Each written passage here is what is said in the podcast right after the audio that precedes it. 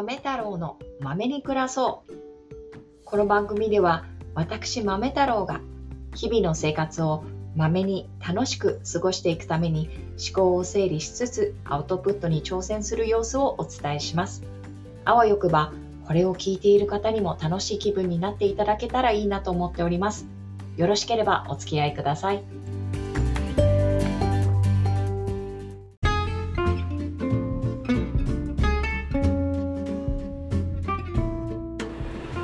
こんにちは。いかがお過ごしですか？豆太郎です。えっと今日はあのここ1ヶ月ほどですね、参加させていただいたグループコーチングとその魅力、効果についてお話ししたいと思います。で、グループコーチングなんですけれども、このグループでは、えっとファシリテーターに同じコミュニティでお世話になっているビビンガ・ビンさんという方をお迎えして他メンバー4名計5名で、えーとのプログラムでした。で何をするかということなんですけれどもあの基本的にはその1週間に1回ミーティングを1時間ほど設けます。そのミーティングの中では今週取りの取り組みそれからそこからえー気づいた点まずファクトを書き出してさらに気づきがどうだったかどんな気づきがあったかということを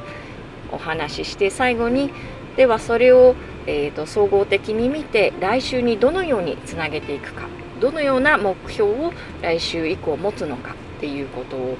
をプレゼン形式で報告するというのをします。でその報告およびプレゼンをですね聞いているメンバーの人たちは、えー、と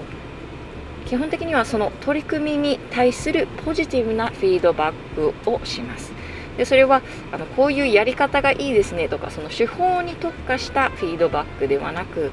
あなたのそのこういうやり方がいいと思ったその気づきが素晴らしいと思ったとか、えー、と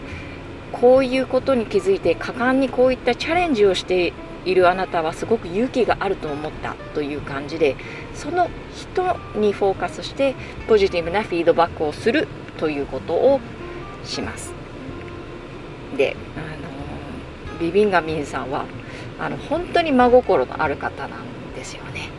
で基本的には本当に中立的にニュートラルな感じで聞いてくださってそして温かいアドバイスをしてくださいます。あの結構こう気が知れた方たちがメンバーだったのもあって結構こうパーソナルな話題にもなったりはしたんですけれども誰一人としてですねこう何て言うのかな動揺したりだとかそういうなんでしょうね輪が乱れるようなことが全くなくてですねやっぱりみんながあそうかと。むしろ共感する形で聞いてくださったんですね。でそのオーディエンスの空気づくりっていうのをビビンがビンさんがファシリテーターとして常にあの先導しているような形だったので本当にもう毎回毎回のセッションがですね心温まる感じでありました。でさらにここの素晴らしいところはその内政というのがあのまあ強制的にっていう形にはもちろんセッションに向けてしているのでまああるんですが必ずその内省の時間をも持つことであのやっぱり気づきとか学びの量が圧倒的に増えましたね。でそこからその気づきを知らないうちに転用してあの他者と関わりを持ったりっていうことを自分がしているっていうところまで見えたりしてあの本当に内容盛りだくさん気づき盛りだくさん学び盛りだくさんでですね。でさらにフィードバックをいただく時にその私の人間性っていうのを全全面的に肯定してもらうんですね。なので安心してその次の週あちょっとこれはあの勇気がいるなっていうこともチャレンジできたりするんですよ。これがすごいなと思っていて。であの実際ですねあのこれはあの理論グループマネジメントの理論にもあののっとっているそうであビビンさんが教えてくれたんですけどこう通常よりも少しストレッチの効いたあのチャレンジをすることで成長のスピードを高めていくっていうこと。でそれを、えーとまあ、1人ではなくてですねグループでシェアしていくことでさらにですその波及効果っていうのがあの望めるということでですね本当にあの皆さんがわすごいチャレンジしてるなっていう毎週ね